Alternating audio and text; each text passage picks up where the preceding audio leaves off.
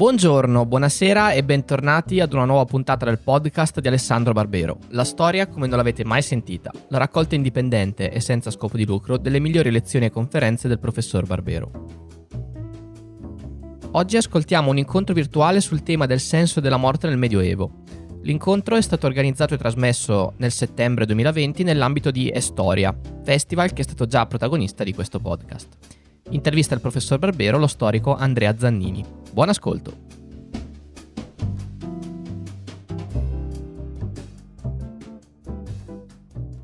Buongiorno a tutti gli amici di Estoria, è un piacere ritrovarvi anche in questa annata così strana con questa formula eh, che penalizza un po' una delle grandi componenti del festival Estoria, che è quella di ritrovarsi di persona a discutere e a ragionare di storia.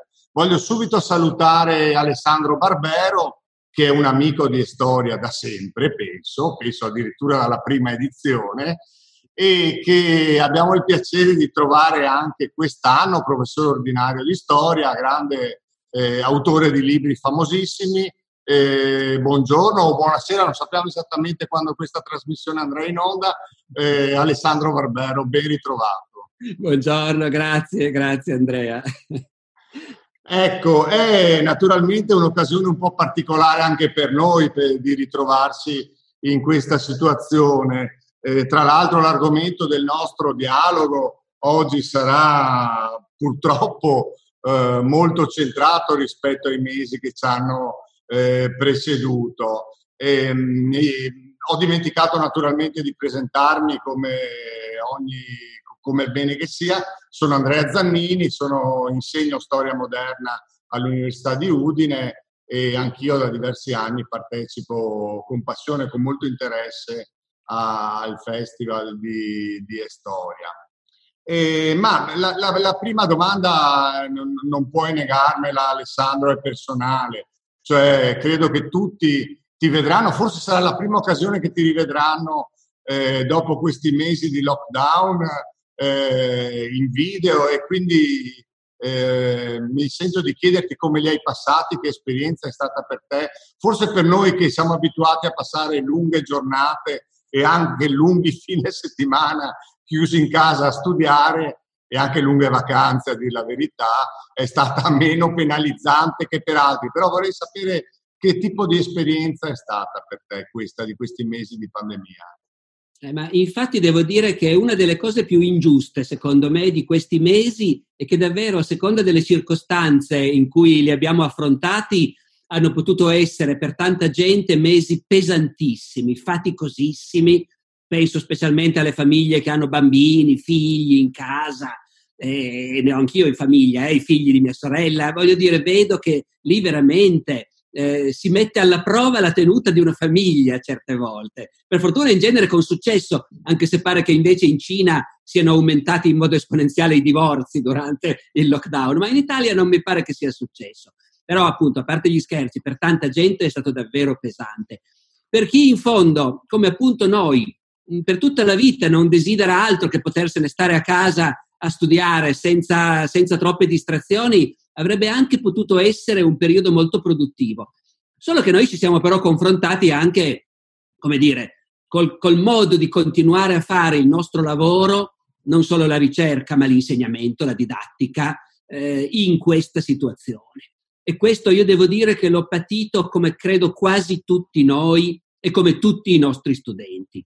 Questo è veramente il caso di sottolinearlo. Io, dato che siamo sul personale, ho avuto la fortuna che le mie lezioni erano quasi finite, quindi ho dovuto farne pochissime in modalità a distanza. Però ho fatto gli esami e mi sono reso conto di come per i nostri studenti l'esame, che è sempre un momento di fatica, di stress, ma anche di eccitazione, di emozione, ecco, fatto con queste modalità è qualcosa di veramente ancora più pesante, ancora più faticoso. Io non sapevo cosa avevano dietro, vedevo le loro camerette, quando andava bene, poi ce n'erano anche dei sottoscala, in posti improbabili, ma nel migliore dei casi vedevo le loro camerette con, con il gagliardetto magari dell'Inter appeso sul muro, nel caso dei maschietti, però sì, non sapevo se avevano magari i genitori nell'altra stanza. eh, o, o una sorellina che stava facendo un'interrogazione a scuola nello stesso momento. Veramente si è rivelata questa tecnologia che ci ha permesso di lavorare nonostante la reclusione, preziosa nell'emergenza. Però quando sento qualcuno dire che in fondo queste modalità sono così moderne e che bisognerebbe imparare a sfruttarle di più, ecco, io lì devo dire faccio un passo indietro. Eh, vanno bene per l'emergenza, come, come i tamponi eh, contro il virus, però nessuno desidera passare la vita a fare tamponi. Assolutamente, assolutamente. Beh, veniamo all'argomento di questa nostra conversazione che, come dicevo, eh, inevitabilmente in linea con quanto abbiamo visto è passato sotto i nostri occhi o addirittura per molti di noi eh, alle persone che avevamo vicino in queste settimane, e cioè la morte, partendo dal Medioevo e forse quei mille legami che ha eh, anche con la nostra esperienza di uomini e donne del XXI secolo. È certamente un argomento eh, attraente e al tempo stesso sfuggente quant'altri mai la morte eh, dal punto di vista storico. È un argomento che ha avuto un, un considerevole successo nel corso del Novecento, soprattutto per la scuola francese per, nell'ambito di quel filone che si chiama l'histoire de mentalité e, e, che dopo in seguito è stato molto arricchito. Penso per esempio a, a, ai lavori che hanno fatto gli antropologi, gli archeologi sulla morte, sulle sepolture dall'antichità ma anche nel Medioevo e ai giorni nostri. Eppure la morte mi sembra che rimanga dal punto di vista storico, nel mondo degli storici, eh, un argomento quasi di nicchia, o per meglio dire, come si suol dire quando si vuole descrivere qualcosa che è un po' borderline, gli si appioppa l'epiteto di suggestivo. Eh, quindi vuol dire qualcosa che è in qualche maniera laterale rispetto alle vere storie che contano. È una mia impressione o è ancora così? Ma sai, io direi che certo che è un argomento di nicchia, nel senso che ci sono alcuni che se ne occupano, in realtà poi tutti abbiamo presenti alcuni grandi che se ne sono occupati in passato. E, e poi, come dire, però il fatto è che la storia è talmente piena di argomenti. Cioè, eh, io non credo che si tratti in questo caso di un tabù mentre credo che di tabù parleremo molto oggi, eh, perché il tema della morte evoca automaticamente questo problema, però nel caso della storia semplicemente, come dire, anche dell'evoluzione delle tecniche agricole non tutti si occupano e tuttavia è cosa di enorme importanza. Quindi io direi che dal punto di vista della nostra professione, non so se sei d'accordo anche tu Andrea, l'argomento è sdoganato. Si può poi riflettere sul fatto che non è sempre facilissimo affrontarlo, nel senso che non, eh, non su tutti gli aspetti della morte come era vissuta nel passato noi abbiamo poi informazioni sufficienti, ecco. È uno di quegli aspetti, ma naturalmente noi dobbiamo qui dire una cosa che tu ed io sappiamo, ma che non sempre il pubblico sa. Noi del passato non sappiamo quasi niente. C'è un'infinità di cose che non sappiamo. Eh, il problema di, di, della morte, di come si gestiva la morte, è un enorme problema di cui sappiamo poco. Io non so quasi nulla di cosa si mangiava a colazione, può sembrare meno drammatico come tema, però io vorrei sapere cosa mangiavano a colazione nel Medioevo e, e, nemmeno quello in realtà sappiamo tanto bene. Ecco. Quindi da questo punto di vista mi limiterei a dire che il tema è aperto, il campo è dissodato. e è un po' di tempo forse che non emergono grandi novità. Ecco, forse il tema è maturo per essere, per essere ripreso con uno sguardo nuovo. Sì, certo, penso anch'io e penso che certamente ci potrebbero essere, potremmo essere vicino a qualche altro grande contributo, non lo so, magari proprio di Barbera. Allora, eh, tu, citavi, tu citavi proprio le fonti. Una delle fonti tradizionali degli studi sulla morte e che ci raccontano di più della morte è la fonte letteraria, no? dai poemi cavallereschi con le morti eh, tragiche, anzi epiche, dei cavalieri alle morti genealogiche dei sovrani che servono a segnare il punto delle genealogie e i passaggi e, e poi alle morti dei santi nelle agiografie. Eh, sono morti raccontate ma anche morti in qualche maniera esaltate, che funzionano da, mo- da modelli di morte eh, ehm, nel Medioevo. Ecco, la mia domanda è questa. Funzionano da modelli di morte che possono in qualche maniera essere imitati oppure servono a segnare ancora una volta le categorie delle qualità delle persone nel Medioevo? Le grandi morti le, per le grandi persone e dopo le morti del popolo o delle epidemie di cui avremo modo di parlare. Ma io direi che in realtà eh, un'idea di modello in certi casi c'è, non di modello generale però effettivamente. Eh, io direi che nel tipo di fonti che tu hai citato si tratta comunque di fonti che hanno in mente un certo segmento della società. Eh, penso in modo particolare alla morte del cavaliere. La morte del cavaliere nelle canzoni di gesta ovviamente presenta un modello, ma non un modello irraggiungibile. Teniamo conto che la morte nel, nel Medioevo è un problema con cui tutti devono avere una familiarità costante, diversamente da noi, che sappiamo anche noi che moriremo, ma possiamo dare per scontato che per la grande maggioranza della gente la morte arriva tardi. Eh, in realtà, invece, la gente del Medioevo, ma esattamente come quella dell'antica Roma o come quella del Settecento, eh, sapeva che la morte può arrivare in qualunque momento della vita. Eh, dopodiché, però, i milites, i combattenti, quelli che per definizione si guadagnano i loro privilegi di nobili eh, e si guadagnano l'autorità che esercitano sulla società medievale grazie al fatto che loro sono i combattenti, più di tutti gli altri, sono quelli che di mestiere combattono, che sanno fare soprattutto quello. Poi ben inteso, c'è molta retorica perché quando i cavalieri vanno in guerra si portano dietro anche i loro contadini e i loro servitori, i quali muoiono anche loro in guerra. Però, però non è del tutto falso che il cavaliere comunque è destinato a quello. No? Ecco. Allora, secondo me la letteratura cavalleresca sul tema della morte del cavaliere fa un suo lavoro di convincimento. Eh, nella chanson de Roland, dato che lì si parla di una morte molte morti, ma penso a quella del protagonista, Rolando, che muore combattendo gli infedeli, lì il tema è chiaramente l'assimilazione al martirio. L'assimilazione al martirio perché eh, appunto la cultura medievale, non solo quella cavalleresca, riesce a fare all'epoca delle crociate questa operazione funambolica, per cui il martire fino a quel momento era chi moriva per la fede.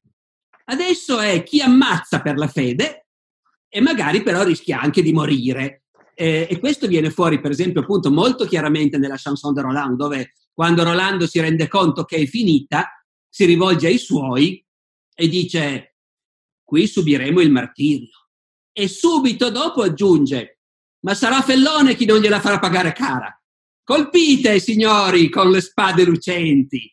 E quindi qui l'idea è la morte del cavaliere nell'ambito crociato, ben inteso, è, è assimilabile al martirio, quindi è perfino desiderabile e si accompagna alla morte del nemico però.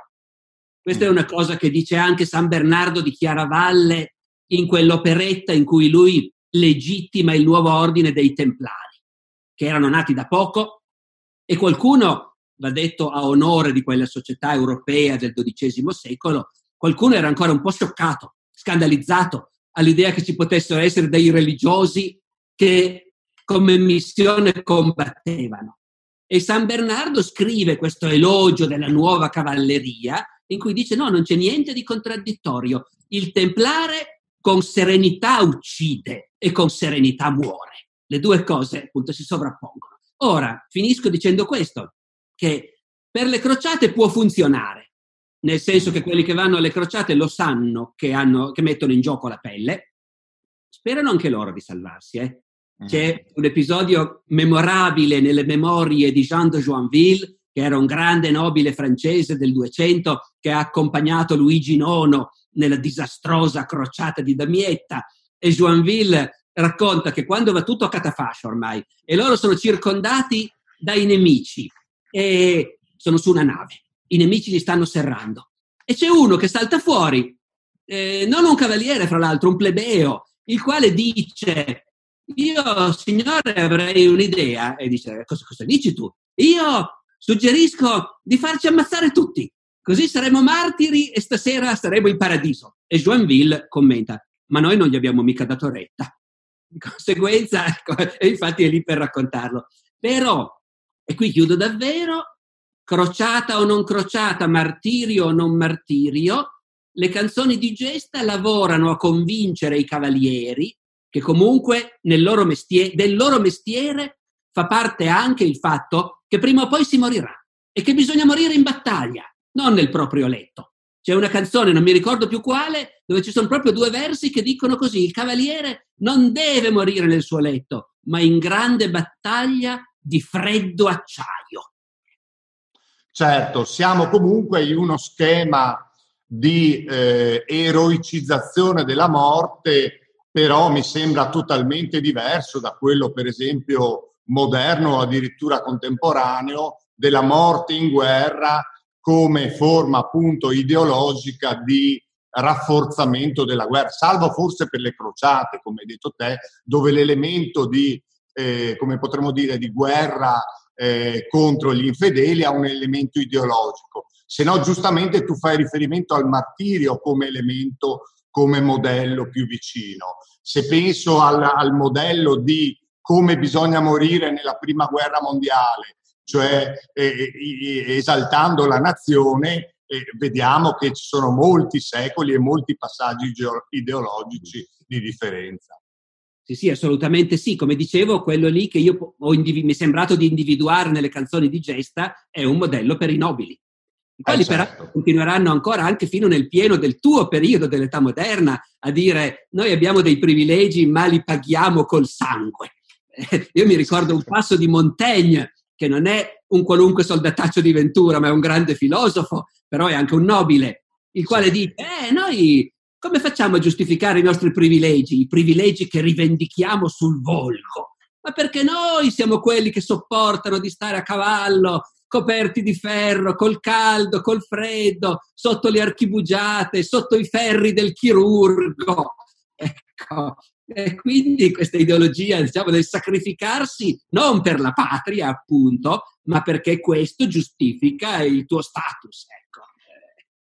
Certo, un'altra morte, quindi potremmo dire quasi, riprendendo il tuo paragone prima, tra le facce che vengono inquadrate eh, dalla telecamera e il contesto che c'è dietro, che c'è un testo della morte e anche un contesto della morte. Eh, per esempio mi vengono in mente le morti dei santi, no? anzi di coloro che, che, che si candidano proprio attraverso la morte alla santità proprio perché talvolta muoiono in odore di santità, cioè una volta aperta la bara, invece dei, dei miasmi putridi fuori escono effluvi floreali e quant'altro. Ecco, um, eh, anche in questo caso, um, forse, anzi, in questo caso, forse, soprattutto nel tardo Medioevo, il paragone col martirio del primo cristianesimo non funziona più. C'è qualche caso di morte di santo eh, particolarmente interessante o secondo te esemplare di come veniva vissuta la morte del santo? sai che mi viene da pensare che in realtà la morte del santo eh, non sia in realtà un momento così importante e soprattutto non così drammatico della sua, della sua vita, eh, tranne appunto nel caso del martire. Però i martiri nel Medioevo ormai sono diventati scarsi. Eh, bisogna proprio voler andare a convertire i vichinghi a tutti i costi e andare a scocciarli molto perché alla fine quelli si decidano ad ammazzarti. Ecco. Quindi in realtà i martiri ormai sono pochi. La morte del santo, secondo me, ci sto pensando adesso per la prima volta e eh, non me ne sono mai occupato, ma la tua domanda mi fa pensare. La morte del santo non è così centrale, sai perché? Perché, perché il santo è l'unico che è sicuro, è sicuro che quella morte vuol dire stasera sarò lassù in paradiso. Cioè, lui personalmente no, ma noi che raccontiamo la sua morte e la leggiamo lo sappiamo. No? Ecco. La morte del santo è diversa da quella del cristiano normale, perché il cristiano normale spera di andare prima o poi anche lui in paradiso, ma se si immagina cosa succederà dopo la sua morte, si immagina che la sua anima si troverà a svolazzare in un cielo percorso da uccellacci orrendi, da diavoli usciti dall'inferno che cercheranno di acchiapparla e ogni cristiano in cuor suo sa che ne ha fatte così tante. Eh, ecco, che sarà una gran fortuna se l'angelo riuscirà a scacciare via gli uccellacci e se no, come minimo, purgatorio. In purgatorio per chissà quanto tempo. Quindi la morte per il cristiano è anche un momento di paura, di speranza, ma soprattutto di paura. Eh, io direi che i loro predicatori insistevano molto di più sulle pene dell'inferno che non sulle delizie del paradiso, quando dovevano convincere la gente a non peccare. Ecco. La morte del santo è tutta diversa, perché il santo per definizione è uno che ha saltato le tappe. Quando muore lui i diavolacci non decollano neanche, tanto è inutile. Il santo va subito su e noi lo sappiamo perché comincia scusa, subito. No, non a, scusa, non a caso spesso il santo muore contento. E certo, è certo che sì, perché appunto lui andrà lassù immediatamente. Infatti comincia subito a fare miracoli sulla sua tomba e il miracolo vuol dire che lui è lassù e sussurra all'orecchio di Dio ed è Dio che fa il miracolo naturalmente, no? che fa la grazia. Quindi la morte del santo non può essere drammatica. Io direi addirittura che la cosa dell'odore di santità di cui parlavi tu, secondo me è uno, delle, è uno dei simboli del fatto che il santo non è neanche veramente morto, dopo tutto. Mi viene in mente un santo sui generis, perché è un santo locale, eh, anzi, cioè è un beato il cui culto è autorizzato soltanto in una zona ristretta, però è un personaggio piuttosto importante, si chiama Carlo Magno. Carlo Magno, morto, eh, un secolo dopo, quasi due secoli dopo, anzi, l'imperatore Ottone III va a cercare la sua tomba. Nessuno sa più dov'è, ma è da qualche parte sotto il pavimento della cattedrale di Aquisgrana. Sfondano, sfondano, finalmente lo trovano. Ora, profumo di fiori, odore di santità, niente che ricordi la decomposizione. Re Carlo è stato sepolto seduto in trono, e lì seduto in trono che sembra vivo, anzi è vivo a suo modo, è talmente vivo che le sue unghie hanno continuato a crescere e hanno bucato i guanti. Allora, a noi nutriti da film dell'orrore e da storie di vampiri, questo Carlo Magno con le unghie che continuano a crescere sembra un po' inquietante. Ma loro invece nell'undicesimo secolo i vampiri non li avevano mai sentiti nominare e, e a loro invece questa evoca l'idea che in realtà lui non è veramente morto. In definitiva il santo non muore e quindi è contento e quindi non è un granché come modello per gli altri alla fine. Ecco. Sì, eh, mi hai fatto venire in mente che nel Medioevo si perdevano eh, le tombe, i corpi dei santi con una facilità incredibile, nonostante il culto che avessero. San Marco all'interno della basilica per due volte è stato dato per perso per decenni interi. Una volta ricomparve, una volta ricomparve perché da una colonna eh, fuoriuscì una mano visibile a tutti, scavarono sotto e ritrovarono eh, la sua bara, no, non era una bara, era una piccola cassa contenente le, le ossa, e un'altra volta addirittura venne perso nel Settecento e solo per, per, degli scavi in età napoleonica ritrovarono la cassa sulle... Questo è, è, è, veramente tipico di una certa mentalità premoderna che a volte ci chiediamo ma come cavolo ragionavano? queste, questi delle, dell'età antica. Ragionavano con un culto smisurato e una tremenda disattenzione magari per la cosa più importante, la cassa con le ossa del santo. E qui potremmo entrare nel, nel tema infinito delle reliquie con una quantità di, di, di, di, di cenni eh, che, che, senza fine. Voglio invece portarti a parlare dei re. Perché se quando muore il santo tutti sono confortati dal fatto che la sua strada verso il Signore è diritta, invece quando muore il re si spalanca l'abisso dell'incertezza. No? Chi prenderà il regno? Soprattutto c'è l'enorme pericolo che venga il nemico, che venga il re eh, che sta di là della Manica a prendere, o di là delle Alpi a prendere il, regno. I giuristi medievali discettano a lungo su eh, dove va a finire il regno quando nell'interregno, cioè in quelle poche ore o pochi giorni magari il figlio è, è a qualche eh, centinaio di leghe di distanza, quindi ci vogliono giorni per farlo arrivare. Ecco, ehm, questo è uno dei momenti cruciali che genera per esempio le, le leggi di successione delle dinastie eh, europee, no? a scongiurare proprio il pericolo massimo che abbiamo detto, che è quello dell'incertezza del passaggio della, della, della regalità nel successore del re morto. Certo, infatti in realtà appunto questo è uno di quegli argomenti in cui si vede bene che il Medioevo come periodo non esiste e che invece c'è un'evoluzione molto netta. Un conto è il Medioevo barbarico, romano-germanico, fino a Carlo Magno, fino all'anno 1000, e poi un conto è il basso medioevo che invece è, come dire, è il prologo dell'età moderna, in cui si mettono in piedi meccanismi che poi sono quelli che continuano a funzionare nell'età moderna. Perché effettivamente, come dire, eh, chi deve succedere al re? Noi di solito diciamo, beh, Carlo Magno ha diviso il suo impero fra i suoi tre figli perché all'epoca i, i germani non avevano l'idea dello Stato, avevano quindi l'idea che lo Stato fosse una specie di patrimonio privato del re che quindi lo divideva fra i suoi figli. Eh, io ho insegnato questo per anni. Eh. Poi mi è capitato di studiare Costantino e scopro che Eusebio di Cesarea, biografo di Costantino, dice alla sua morte l'imperatore divise il suo impero fra i suoi tre figli come una sorta di patrimonio privato, quindi i poveri germani sono stati calunniati, non c'entrano niente. Tutti hanno sempre considerato l'eredità del re come qualcosa per cui i suoi figli e i suoi nipoti eh, hanno diritto di competere, poiché il regno debba essere unitario non veniva in mente a nessuno in quei secoli. Invece il basso medioevo consolida appunto intanto l'identità dei regni, per cui dire il regno di Francia o il regno d'Inghilterra comincia a essere un'entità, un'istituzione di cui la gente vede la continuità, insomma, non è che poi si può pensare di dividerlo, è uno, è il regno. E i re stanno recuperando l'idea della loro sacralità, che era normale nell'alto medioevo, come nel mondo antico, nel tardo impero romano, che poi i papi avevano mezzo demolito durante la lotta per le investiture, facendo sapere ai cristiani che i re non sono sacri per niente e che non è mica Dio che li ha messi sul trono, che sono solo quelli che hanno rubato più degli altri, testuale Gregorio VII.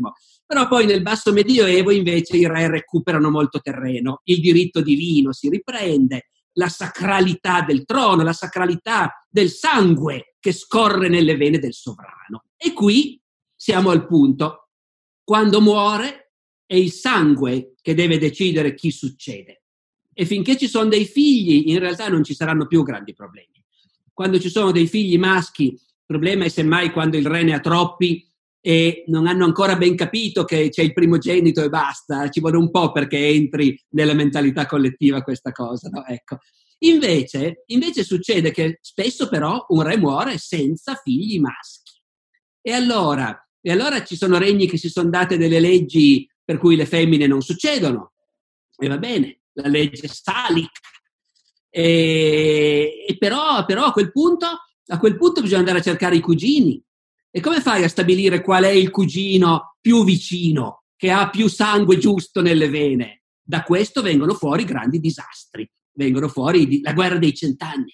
La guerra dei cent'anni è nata esclusivamente perché a un certo punto sul trono di Francia subentra un cugino e il re d'Inghilterra è cugino anche lui e, e, i suoi dotti e i suoi vescovi gli assicurano, c'è una scena memorabile in Shakespeare all'inizio dell'Enrico V in cui si vede questo, a forza di pergamene gli dicono no, no, sei tu il vero erede.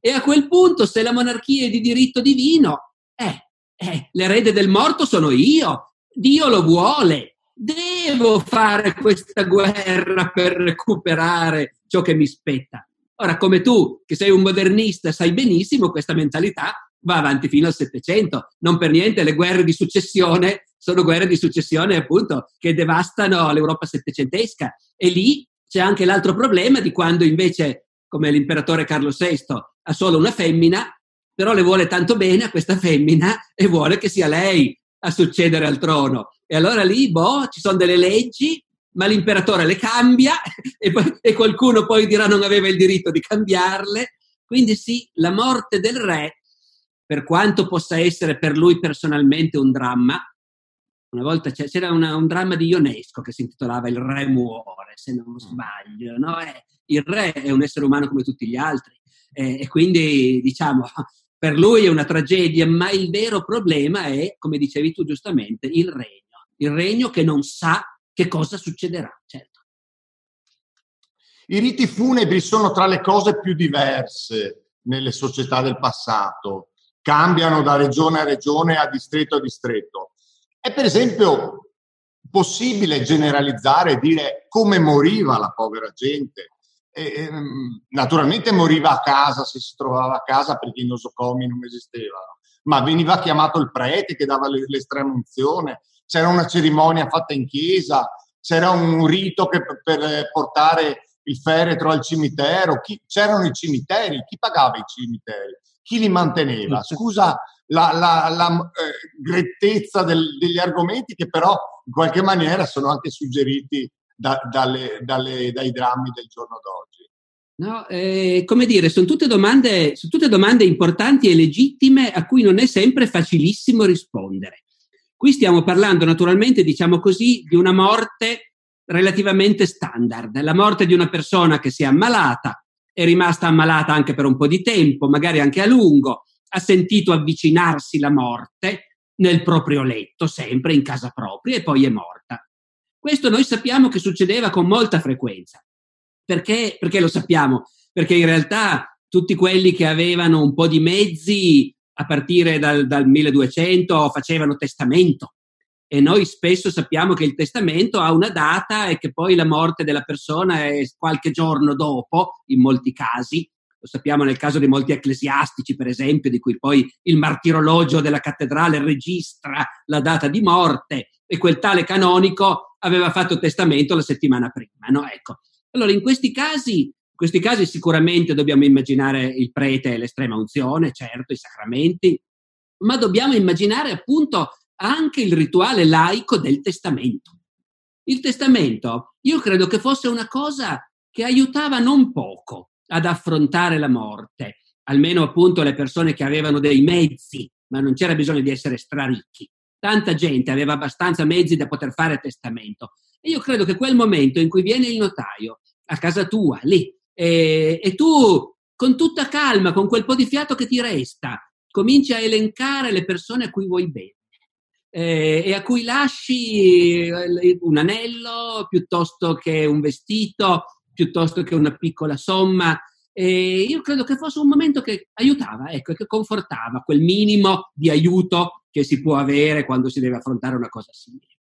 Poi, poi c'era il momento del, del compianto del morto, della veglia funebre. E questa è una cosa molto interessante perché è uno di quegli aspetti in cui la società medievale distingueva più nettamente i compiti degli uomini e i compiti delle donne. Eh, perché così come il parto era una cosa che riguardava solo le donne e nessun uomo si sarebbe mai sognato di metterci il naso, facevano tutto le parenti, le amiche, le vicine di casa insieme con la partoriente, ebbene specularmente gli uomini lasciavano alle donne la gestione della morte. Il corpo doveva essere preparato per la sepoltura, se ne occupavano le donne e il pianto funebre toccava alle donne, ma certe volte in modo rigidissimo. C'è un passo della vita nuova di Dante in cui Dante racconta che era morto il papà di Beatrice e lui, che cercava sempre le occasioni per vederla, va fino a casa di Beatrice dove c'è il compianto funebre, ma non può entrare perché la regola a Firenze è che quando c'è il morto in casa arrivano tutti in visita, ma solo le donne entrano gli uomini devono stare fuori.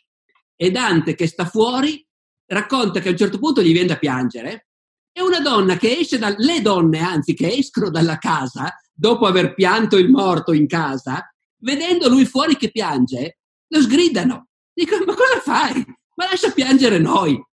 Compiti totalmente separati.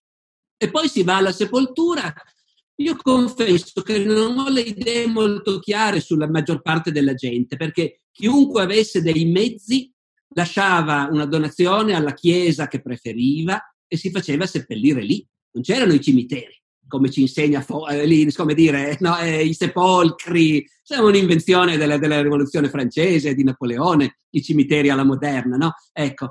E allora si veniva seppelliti vicino e intorno alle chiese e nelle chiese. Le persone ricche andavano a farsi seppellire nella stessa chiesa dove erano già sepolti i loro antenati e ancora oggi vediamo spesso le loro lapidi con il loro nome, magari anche se era uno davvero ricco, proprio l'immagine incisa sulla pietra, nel caso di gran signori o principi o vescovi, addirittura proprio la statua giacente. Ecco. Eh, meno pagavi, meno vicino all'altare potevi essere sepolto. Io credo che se non pagavi per niente, come la maggior parte della gente, ti seppellivano però in un terreno disponibile un po' vicino alla chiesa. Ecco. In campagna di sicuro era così. Come facessero in città non ne sono sicurissimo, ma penso che funzionasse in questo modo, grosso modo. Ecco.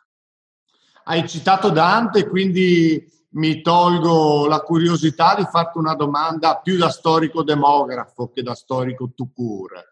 E gli storici demografi dicono che attorno all'anno 1300 la speranza di vita, curioso eh, espressione con cui si intende invece quando si morirà, la speranza di vita per una persona era attorno ai 30 anni, perché naturalmente era computato l'enorme eh, l'enorme, era computata l'enorme quantità di persone, di bambini e di infanti che morivano prestissimo. Eppure Dante, che è nato nel 1265, immagina il suo viaggio nell'anno 1300 e parla di, del mezzo del cammino della vita di un uomo. Quindi eh, lui immagina che evidentemente a 35 anni eh, uno possa vivere ancora l'altra parte della sua vita. In realtà, come sappiamo, Dante morì nel 1321, quindi potremmo dire da un lato che mise il carro davanti ai buoi, però evidentemente eh, era plausibile che un uomo avesse una qualche, giunto all'età adulta, avesse un'aspettativa media di vita fino a un'età abbastanza avanzata che spesso noi non, non, immaginiamo nemmeno. Ecco, questa precarietà della vita era riservata soprattutto, naturalmente, a certe professioni, a certi ceti sociali, però anche a certe età. Eh, scavallate quelle età più difficili delle malattie infettive, eh, forse uno poteva ehm, eh, contare legittimamente di arrivare vecchio. Sì, ma infatti, eh, come dire, hai fatto molto bene a tirare in ballo questa storia della speranza di vita, perché a volte ci si accorge dall'uso che fanno, che so, i giornalisti di questa espressione, che molti non hanno mica capito cosa vuol dire. Eh, molti credono che la speranza di vita di 30 anni volesse dire che a 30 anni erano vecchi. E naturalmente non è così. La speranza di vita a 30 anni si avrebbe nel caso in cui metà dei bambini morissero piccolissimi e il restante 50% della gente arrivassero tutti a 60 anni. In quel caso, statisticamente, la speranza di vita sono 30 anni. E quindi è proprio come dici tu, si moriva molto da bambini, si moriva moltissimo.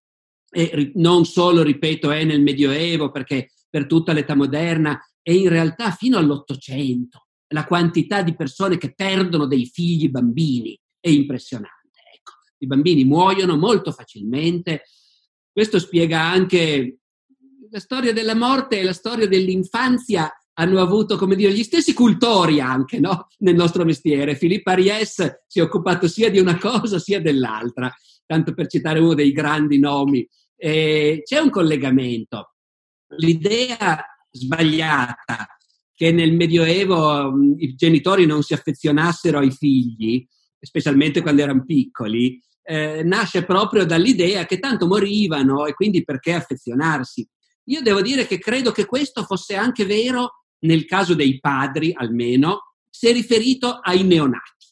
Il neonato, dico nel caso dei padri, perché penso che la mamma che se l'era portato dentro e l'aveva partorito vivesse la morte di un neonato come un'enorme tragedia. Ma i padri potevano effettivamente essere un pochino più distaccati. Mm. Ho citato prima Montaigne, non so perché oggi mi viene Montaigne in mente.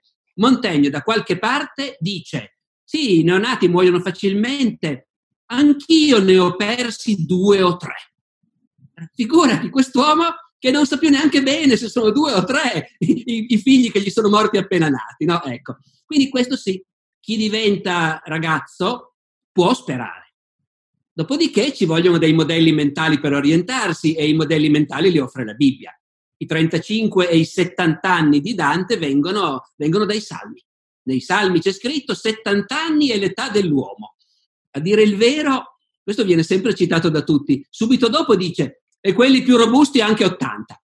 Però comunque lo standard sono quindi i 70, a Dante andavano bene. In realtà moltissimi morivano lo stesso prima, eh, davvero, si moriva a tutte le età.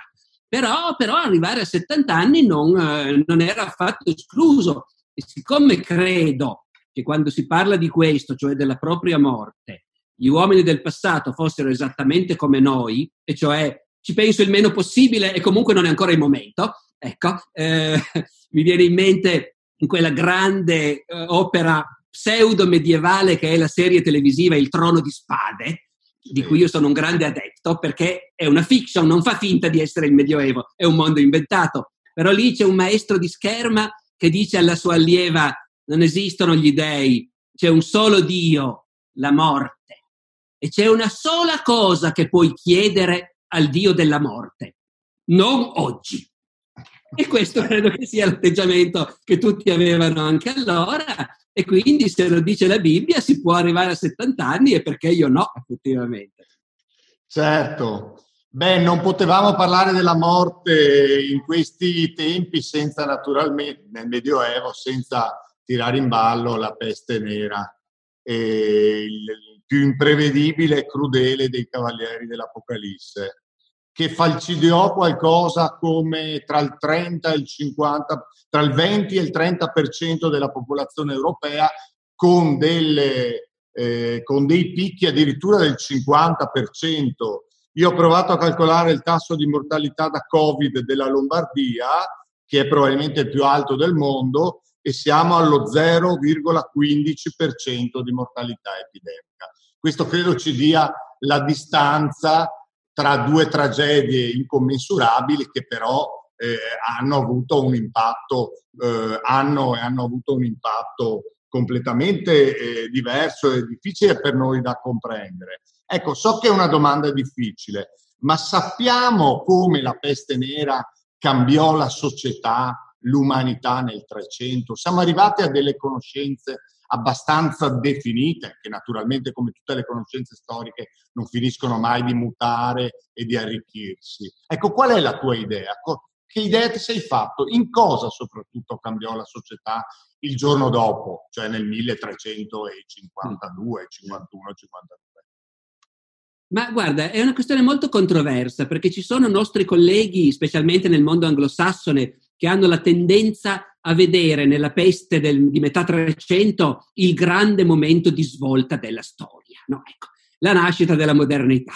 Qualunque cosa questo voglia dire, io non so che cosa voglia dire, e io sono abbastanza sicuro che la società di inizio 300 assomigliava ancora abbastanza a quella di inizio 600. Poi dopo ci sono cambiamenti clamorosi nella società, nell'economia, ma fino a inizio 600, secondo me, tutto sommato, all'ingrosso siamo sempre abbastanza nello stesso periodo. Eh, questa è una mia opinione, ma appunto, quindi non mi vedo questa peste che stravolge di colpo tutto quanto. In certi ambiti sono state prese in passato grandi cantonate, perché si pensava effettivamente che la peste del 1348 fosse responsabile di aver introdotto proprio un nuovo senso della morte, una nuova ossessione della morte. E si citavano i meravigliosi affreschi di Buffalmacco nel Camposanto di Pisa, che raffigurano proprio il trionfo della morte, tema che entra prepotentemente nell'arte europea in quell'epoca, e si vede proprio la morte che svolazza con la falce sopra questi mucchi di cadaveri. E tutti dicevano, beh, è chiaro, questi cadaveri il pittore li aveva visti nelle strade delle città italiane. Poi è venuto fuori che gli affreschi Buffalmacco li ha fatti prima del 1348. Quindi la peste non era ancora arrivata, ma loro avevano lo stesso familiarità con la morte e con le malattie, come dicevamo prima, e avevano una religione che li incitava a riflettere su questi problemi, per quanto loro non avessero voglia, però la fede cristiana ti obbligava comunque a porti quei problemi. E quindi in realtà lì non è affatto la peste che ha cambiato qualcosa. Io credo invece che la peste per i suoi effetti demografici possa aver avuto un certo significato sul tenore di vita, in un modo paradossale, perché anche lì, ovviamente, con tutto il lutto e il dolore che ha portato, cento volte superiore a quelli che ha portato oggi il Covid, e, però poi la peste ha lasciato un mondo, come dire, abitato da meno persone, dove però, attenzione, la quantità di ricchezza circolante era rimasta quella, eh? La quantità di edifici, di appartamenti, di case, di proprietà terriere, eh, la quantità di gioielli, di oro, di merci preziose, era rimasto tutto uguale, ma la popolazione era diminuita. Questo sia come impatto immediato della prima epidemia, sia anche come impatto di lungo termine, perché poi di epidemie ne arrivano altre e noi che non sappiamo esattamente, come dicevi anche tu, quanto ha ucciso la prima peste, però siamo abbastanza sicuri che 50 anni dopo, a inizio 400, la popolazione europea era dimezzata rispetto a un secolo prima. Ora, questa popolazione dimezzata, appunto, intanto si divide le stesse risorse che prima stavano strette a una popolazione sovrabbondante e poi stanno bene soprattutto i più poveri, cioè la maggior parte, perché prima era pieno di disoccupati disposti a lavorare per salari da fame e adesso non ci sono più quelle masse di disoccupati e quelli che hanno bisogno di operai o di braccianti in campagna per la mietitura del grano scoprono che, che la gente vuole essere pagata meglio. Ovviamente i padroni si mettono le mani nei capelli, la crisi, l'apocalisse, ma in realtà poi pagano e c'è più denaro che circola, più denaro in tasca alla povera gente, cambiano i parametri di spesa. Quelli che si ostinano a fare i tessuti di lusso per una clientela di ricchi vivacchiano, ma quelli che capiscono che adesso anche i poveri comprano tessuti, però non di lusso, bisogna fabbricare tessuti scadenti che costano poco e mezza pianura padana fa i soldi nel 400 eh, avendo inventato i panni di cattiva qualità. Certo, non credi che abbia eh, uno dei campi in cui la peste abbia contato di più sia il rapporto fra lo Stato e l'individuo. Penso per esempio alle grandi innovazioni sanitarie della peste nera, i cordoni sanitari, le quarantene marittime, eh, la chiusura delle città, eh, il divieto di uscire dalla, dalle città e cose di questo genere. Io credo che abbia eh, eh, velocizzato quel processo di costruzione dello Stato moderno che in realtà potremmo anche chiamarlo processo di costruzione dello Stato medievale, perché come dicevi te è iniziato prima dell'età moderna e come diceva e dice anche una scuola molto famosa, ma è iniziato nel tardo medioevo. Ecco, secondo me in realtà una delle cose che cambiano di più le epidemie sono i rapporti fra le strutture sanitarie, quindi chi c'è dietro, il grande padrone, lo Stato, e gli individui, le città, i poteri. Eh non era un rapporto, come si può dire, eh, individualistico come il giorno d'oggi o pubblicistico, era un, un rapporto eh, spezzettato fra corpi, interessi, meccanismi di compensazione. Ecco, non pensi anche te che, che la peste abbia creato dei presupposti molto importanti in questo senso? Sì, su questo assolutamente sì, hai ragione e, e, anzi c'è proprio un'analogia col presente da questo punto di vista.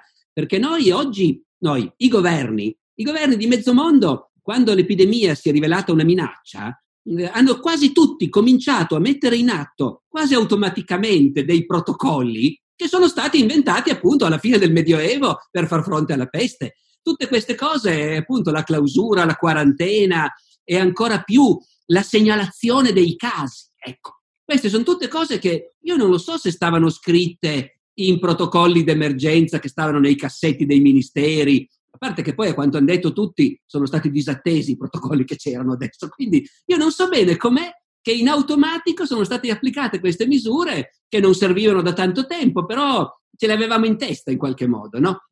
E indubbiamente tutto questo è stato messo in campo tra la fine del 300 e il 400, i primi del 500, c'era già tutto eh, in Europa. Altre civiltà non hanno fatto questo salto e c'era già tutto e direi che effettivamente la cosa che colpisce di più è che i governi sono stati costretti a mettere in campo dei meccanismi di sorveglianza.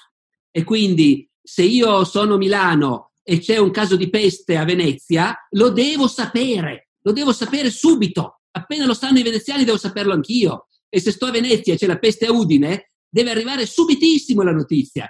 Quindi controlli, sorveglianza, intervento dei medici, discussioni, è la peste, non è la peste, poi però si scrive alla capitale per dare la notizia. Tutto questo effettivamente è un salto di qualità molto netto rispetto alle capacità degli stati del periodo precedente. Sì. Senti, ci avviamo alla conclusione e come era largamente prevedibile continuiamo dal Medioevo a sforare i giorni nostri, anche perché noi non è, pur amando rimanere chiuse nelle nostre stanzette, immersi nei nostri libri, siamo uomini che vivono nella contemporaneità. E voglio proprio farti una domanda che mi nasce dalla contemporaneità. Il grande storico che tu hai citato, Philippe Ariès, utilizzava l'espressione morte selvaggia per la morte del giorno d'oggi, cioè incontrollata, nascosta ehm, e marginalizzata, no? Eh, ai bambini non si fanno vedere i morti perché si spaventano e i malati in ospedale, l'abbiamo visto in questi giorni, tendono a essere eh, messi separati dalla vita normale, mentre la morte nel Medioevo lui la chiama addomesticata per i riti, per la, anche per la quotidianità che portava chiunque a veder morire magari i propri fratelli appena nati, eccetera. Ecco, ti sembra, e naturalmente abbiamo tutti negli occhi l'immagine tremenda della fila di camion militari che portano via da Bergamo eh, i feretri, molti dei quali tra l'altro sono arrivati qua in Friuli. Eh, perché? Perché c'era un problema di reale eh, impossibilità di, gesti- di gestire i feretri in quella situazione. Ecco, in qualche maniera, cercando di tirar fuori il, eh, qualche elemento positivo dalla cosa più negativa e più drammatica delle settimane che abbiamo, che abbiamo dietro le spalle, questo può averci riavvicinato a un, a un, alla morte come misura della vita, per usare un'altra espressione medievale, cioè in qualche maniera aver reso la morte meno selvaggia è qualcosa di cui è meglio che eh, teniamo più conto anche nei nostri rapporti sociali e, e individuali e nelle nostre relazioni? Ma è molto difficile dirlo. Io credo che sarebbe già una bella cosa se questa esperienza che abbiamo fatto ci avesse indotti tutto a riflettere non tanto sulla nostra mortalità, quanto proprio sulla nostra vita, eh, sul fatto di come si possa provare a vivere in modo meno frenetico nel momento stesso in cui lo dico mi rendo conto che suona una banalità, però dobbiamo davvero vedere se un pochettino riusciamo a imparare questa lezione. Ehm, come dire, riaddomesticare la morte non basterà, credo, questa esperienza, che fra l'altro, anzi, nel pieno del dramma ha spinto ancora nell'altra direzione. Cioè, nel corso di questi mesi la gente che è morta è morta ancora più sola di prima e sono spariti anche i rituali che circondano la sepoltura, il funerale e quelle cose lì. Quindi in realtà siamo arrivati veramente quasi al grado zero dell'abolizione della morte da, da, da ogni visibilità, diciamo così. No? Ecco. Indubbiamente su questo Aries ha ragione. Noi abbiamo un esseri umani hanno sempre un rapporto irrisolto con la morte. Parlare dell'inferno, del paradiso e dei santi era anche quello un modo per provare a farci i conti, naturalmente. Però altre epoche erano più avanti di noi. Ecco. Nel 400 ci sono dei best seller eh, che sono le artes moriendi, i libri che spiegano alla gente come si deve prepararsi a morire, come si deve prepararsi alla propria morte, a quelli dei familiari. E, e questi libri sono letteralmente dei best seller, sono fra i primi libri che vengono stampati quando si inventa la stampa. Tu pensa andare oggi da un editore e dirgli vorrei mettere sul mercato un manuale che insegna a imparare come si deve morire. Io me li vedo gli editori che cominciano a toccarsi e questo libro non verrebbe mai pubblicato oggi, perché noi appunto, noi abbiamo questo enorme tabù.